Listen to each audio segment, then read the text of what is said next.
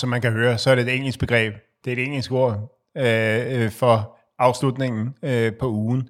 Øh, og det har man jo ikke rigtig lykkedes med at finde et bedre, øh, mere mundret øh, dansk navn øh, for. Så det er jo simpelthen der, begrebet øh, stammer fra. Og det stammer også fra, at det er en, en måde at tilrettelægge arbejdet på i, hen over ugen, øh, som øh, først blev udbredt øh, i, øh, i England.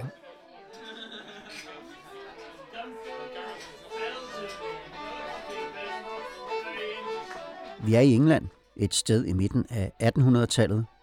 Det er søndag, og en række arbejdere har en fest, for de har tænkt sig at holde fri i morgen. Har en arbejderklasse, som vi endnu ikke rigtig har set i Danmark. Mange års teknologisk fremskridt har gjort produktionen af blandt andet jern og tekstiler meget lettere, og mange får arbejde i industrien. Den moderne industriarbejderklasse er skabt. På det her tidspunkt går det faktisk så godt, at arbejderne begynder at have lidt penge til overs til tand og fjæs, når huslejen er betalt, og hele familien har fået mad og tøj. Den bruger de på at more sig med at gå på bar eller til hestevæddeløb, men problemet er, at de slider fra morgen til aften. Fri er noget, man har for at gå i kirke om søndagen eller på andre kristne helligdage. Så det er arbejderne lidt trætte af. Flere steder laver de deres egen helligdag, som de i den kristne ånd kalder for Saint Monday. Det vil sige, at de simpelthen bliver væk fra arbejde for at sove tømmermænd ud eller bare slappe af. Driftige forretningsmænd ser en mulighed i det, og de begynder at lægge hestevæddeløb og den slags underholdning om mandagen, fordi de ved, at folk holder fri alligevel. Se, det er pænt irriterende for arbejdsgiverne, der aldrig rigtig helt kan vide, hvor mange der dukker op om mandagen. Og langsomt vinder ideen om mere fri indpas i det engelske samfund. Henimod slutningen af attenhundredetallet har langt de fleste en halv fridag lørdag og en hel søndag. Og dermed er weekenden født.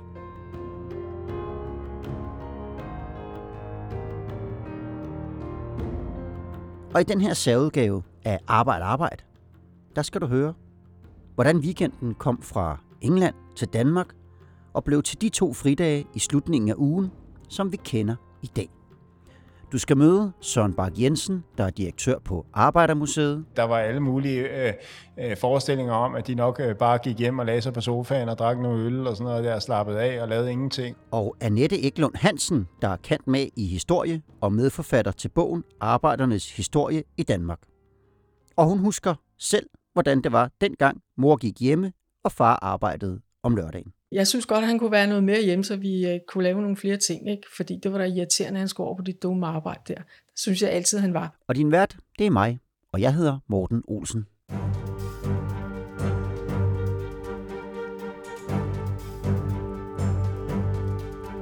Som sagt, så er de engelske arbejdere ikke de eneste, der vil have mere fritid.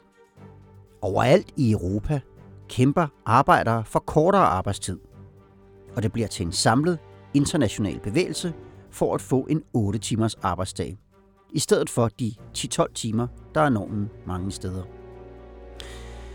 Det sker naturligvis også i Danmark, hvor fagforeningerne med landsformanden Jens Jensen i spidsen kæmper for en otte timers arbejdsdag i mange år. Helt fra arbejderbevægelsen begynder at tage fart fra atten tresserne og halvfjerdserne, så er det spørgsmål om arbejdstid, som står øh, allerøverst på, øh, på dagsordenen. Men det her med tid, det er jo en absolut størrelse. Der er kun så og så mange timer i døgnet, så mange timer i løbet af en, af en uge, øh, og, øh, og den kan man ikke, det kan man ikke gøre noget ved. Så når, hvis man vil reducere i det, så reducerer man i noget, som er meget, meget svært at kompensere for på anden vis, øh, og hvor man virkelig påvirker den produktion, som der kan komme fra øh, i fabrikkerne eller i værkstederne eller så videre.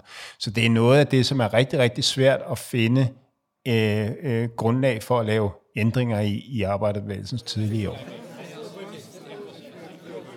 Så på det her tidspunkt, der er weekenden faktisk ikke det store nummer i Danmark, før en ung fyr ved navn Christian Rassow den niogtyvende april nitten atten stiller sig op på en talerstol ved generalforsamlingen i Københavnerafdelingen af Murersvendenes Fagforening.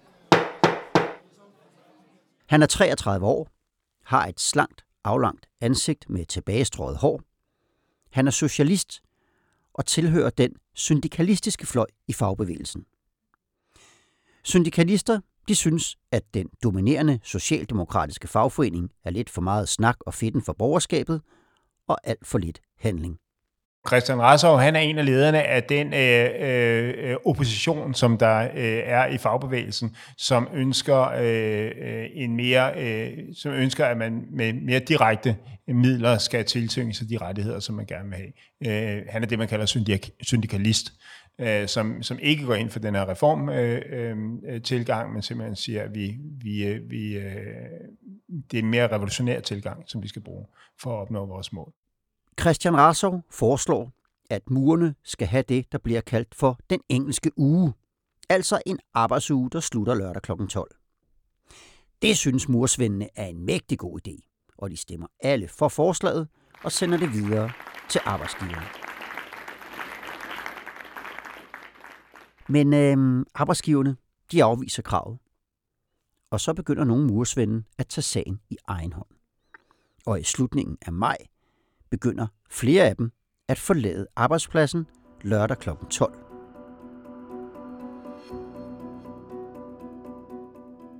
Og i de følgende weekender slutter murerarbejdsmændene sig til svendene. Det, der bliver kendt som weekendbevægelsen, er født.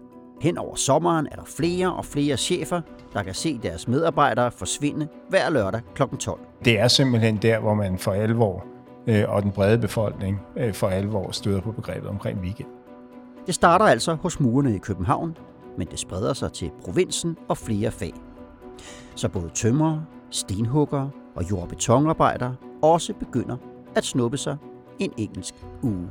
Ja, så forlader de byggepladsen, så går de hjem øh, og, og laver det, de nu vil lave. Der var alle mulige øh, forestillinger om, at de nok bare gik hjem og lagde sig på sofaen og drak noget øl og sådan noget der, slappede af og lavede ingenting. Og Storm P tegnede satiretegninger af de dovne murer, der, der, der gik hjem og holdt, og holdt engelsk uge. Arbejdsgiverne er rasende, og det er fagbevægelsens ledere også. Det er i strid med overenskomsten, sådan at skride fra arbejdspladsen uden at få lov. Og den socialdemokratiske del af fagbevægelsen vil helst ordne paragraferne ved forhandlingsbordet og ikke med selvtægt. Så de prøver at få murerne til at stoppe. Uden held. I det hele taget foregår der jo rigtig meget på den syndikalistiske revolutionære front på det tidspunkt. Så, så, så bekymringen for, at der kunne komme større og mere velorganiserede revolutionære grupper i Danmark, den fylder nok ret meget. Så det er ikke kun weekendbevægelsen, øh, som, øh, som, er, som spiller en rolle i forhold til det her, og som presser øh, de, øh, de øvrige dele af, af arbejdsmarkedet. Øh, det er hele den her bekymring for, øh, om man nu kan holde fast i en forhandlingsmodel i forhold til at, at, at finde de øh, vilkårene på arbejdsmarkedet. Det bliver dog heller ikke billigt for murersvendene i København at lave deres egen weekend.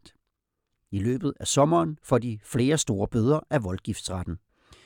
Så i efteråret, der er fagforeningskassen tom, og murersvendenes fagforening i København bliver erklæret konkurs. Året efter, der lykkes det fagbevægelsen at forhandle en otte timers arbejdsdag igennem ved forhandlingsbordet. Det vil sige otte timer om dagen fra mandag til lørdag, otteogfyrre timer i alt. Det er en kæmpe sejr for arbejderbevægelsen.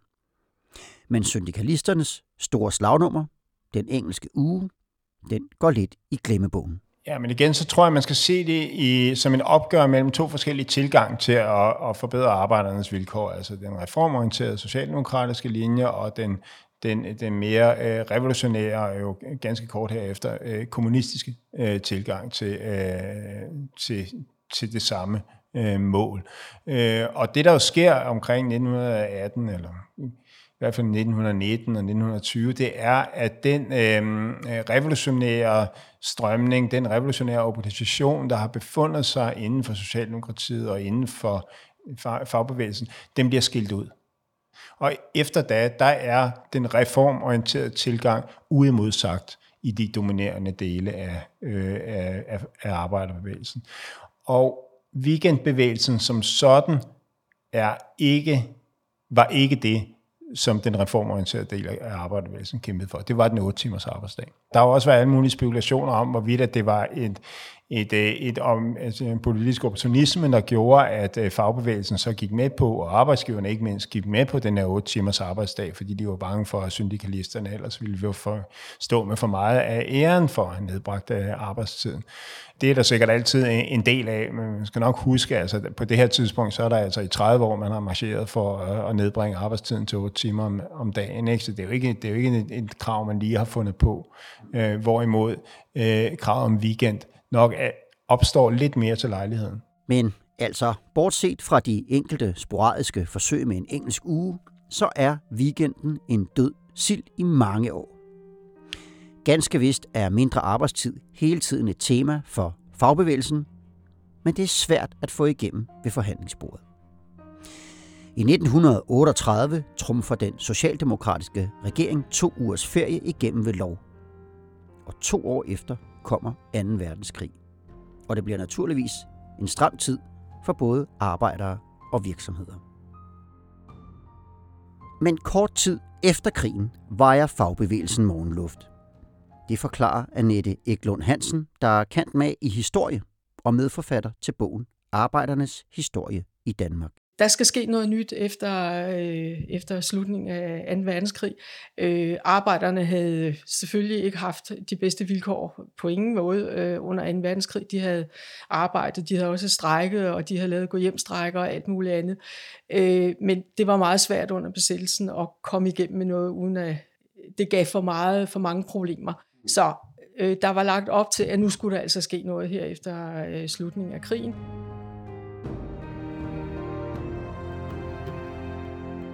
Arbejdsugen har nu været urørt i femogtyve år, og noget nyt skal ske. nitten femogfyrre er præget af både arbejdsnedlæggelser og demonstrationer, for der er mange ting, arbejderne er utilfredse med. Mange arbejdsgivere tjente fedt på at arbejde for tyskerne under krigen, og det skal straffes. Lønnen er faldet under krigen, så den skal op igen, og så vil arbejderne altså stadig have mere fritid. Og på skibsværftet B og V føder arbejderne en idé. De vil have en fyrre timers arbejdsuge med fri hver lørdag og søndag. Tillidsmanden på B og V hedder Axel Jensen, og han skulle snart få mulighed for at udbrede budskabet om en fyrre timers arbejdsuge. Den fjerde juli nitten femogfyrre førte det til en kæmpe demonstration ved Christiansborg. Demonstranterne vrimler til fra alle sidegader. De fylder Slotspladsen og området omkring slottet, og nogen bestiger rytterstatuen af Frederik den syvende foran Folketinget.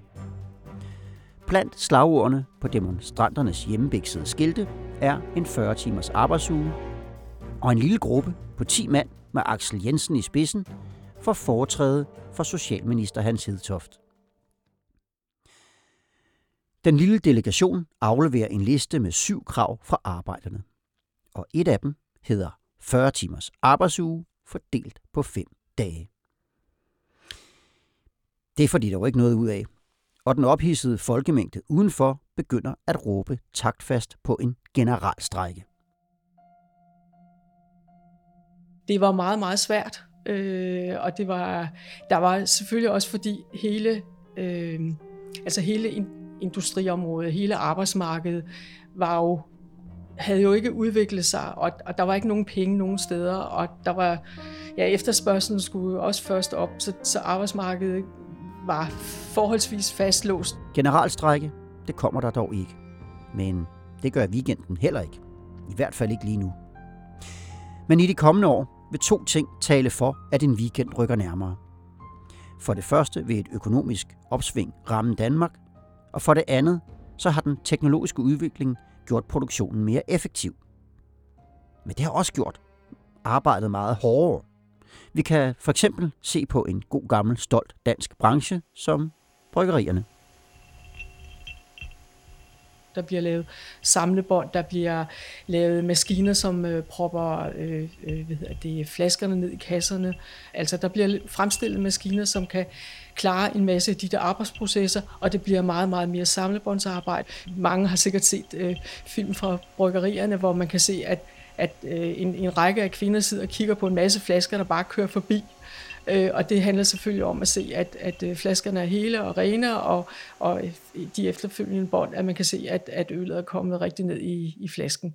Øh, og, og de der kvinder der, de, de måtte øh, maks sidde en time øh, af gangen ved de der samlebånd, fordi øh, det var simpelthen så udmattende at sidde og glo på de der flasker. Ikke? Så, så altså, som et eksempel på, at presset på, på øh, øh, fabriksarbejderne stiger enormt, og det skal selvfølgelig udmøntes i en, øh, en lavere arbejdstid. I nitten seksoghalvtreds ender overenskomstforhandlingerne i strejke og storkonflikt, og i sidste ende må forligsmanden træde til med et udkast til et forlig.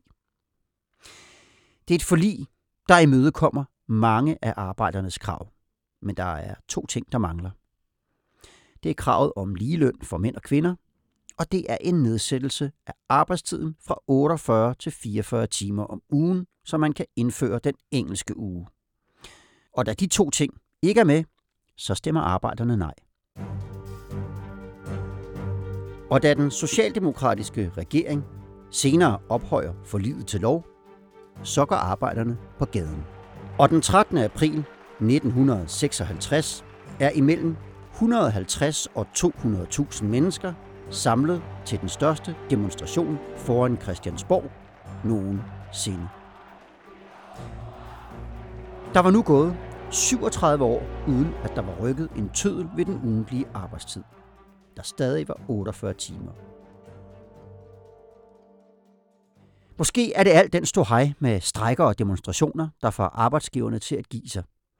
For ved overenskomsten i nitten otteoghalvtreds lykkes det at få arbejdstiden ned med tre timer, så den halve fridag kan blive indført. Men ikke alle steder har de i sinde at konvertere de tre timer til en halv fridag. Timerne må i stedet fordeles hen over ugen. Blandt andet inden for bryggerierne var der, øh, og, og her har vi jo tale om en øh, arbejdergruppe, som absolut øh, var, var stærke og stod sammen, og de var mange, særligt i København med de store bryggerier.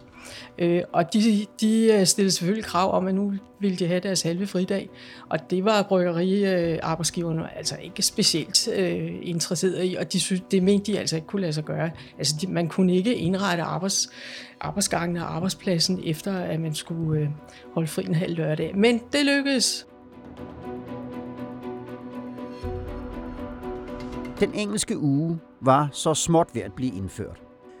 Tiden er knap, og mulighederne begrænser sig for de flestes vedkommende til en tur i kolonihaven eller et søndagsvisit.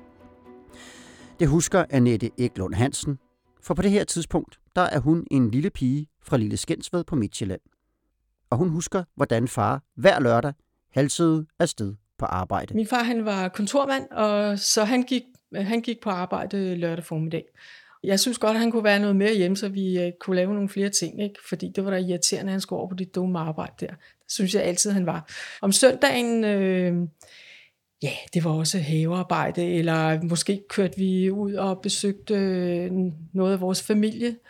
Øh, min mors familie boede øh, op ved Holbæk, så, og vi havde faktisk bil, så vi vi kørte også nogle søndagsture. Øhm, eller vi kørte, altså min, min farmor kunne godt lide at komme ud på tur, så min mor, hun pakkede en rigtig god øh, madkurv, og så kørte vi øh, ind på Midtjylland på, til, i skoven og spiste, mad, spiste øh, den der gode madkurv, hun havde pakket, og så rendte vi rundt og legede og sådan noget, og så kørte vi hjem igen. Ikke? Arbejderbevægelsen har jo på det her tidspunkt fået et nyt mål.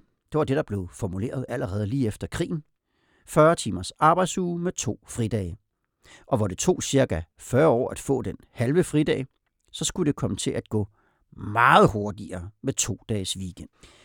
Velstanden i det danske samfund stiger, arbejderne får også flere penge mellem hænderne, og fra nitten syvogtres, der begynder det, der senere er blevet kaldt de syv fede år. Produktionen vokser, arbejdsløsheden falder, stadig flere kvinder kommer på arbejdsmarkedet, og så er fagbevægelsen historisk stærk. Og i løbet af de næste syv år lykkes det at indføre en lang række goder for arbejderne, både politisk og i overenskomsterne. Og en af de ting, de får indført, er en fyrre timers arbejdsuge. Ja, altså der er op igennem tresserne, der, hver gang der er overenskomstforhandlinger, så bliver der, sker der en øh, ja, mindre timenedsættelse, altså halvanden time eller tre kvart time. Og det sker sådan med, med, med et par års mellemrum. Og så øh, er der øh, igen en kæmpestor strejke i nitten treoghalvfjerds. Ikke overenskomststridigt denne her gang, men øh, øh, der til sidst, efter at øh, der har været strejke i tre uger, så kommer øh, så, så bliver der forhandlet en overenskomst øh, på plads, hvor fyrre timers arbejdsugen også indgår, og så fra første januar fireoghalvfjerds, så bliver fyrre timers arbejdsugen indført. Og det vil så sige, at så er der, øh, bliver weekenden indført. Så efter fyrre års stillstand lykkes det at kappe otte timer af arbejdstiden og indføre to dages weekend på ca. femten år.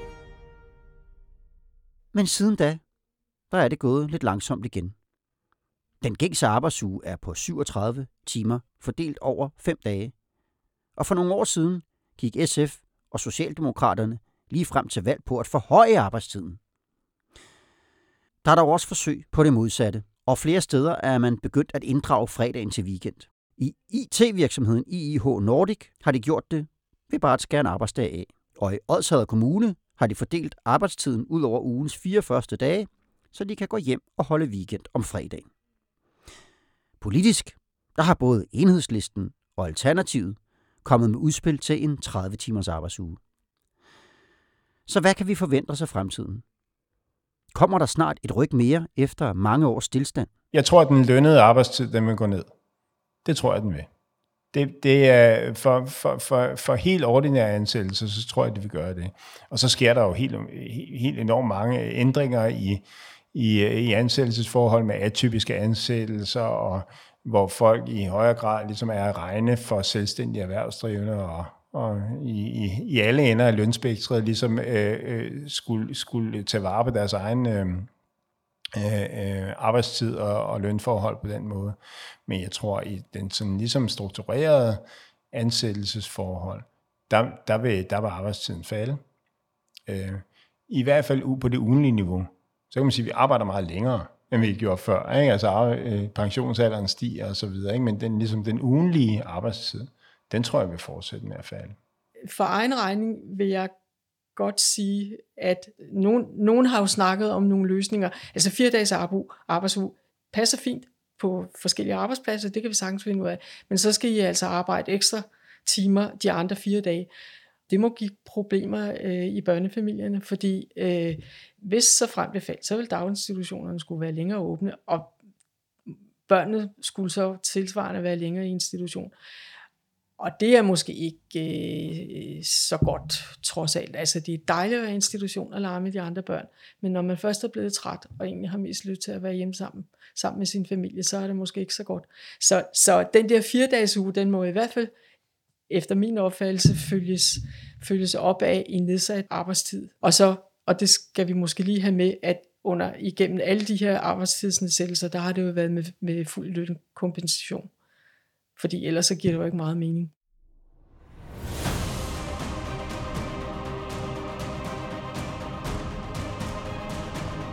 Du har lyttet til Arbejde Arbejdes særudgave om weekendens historie.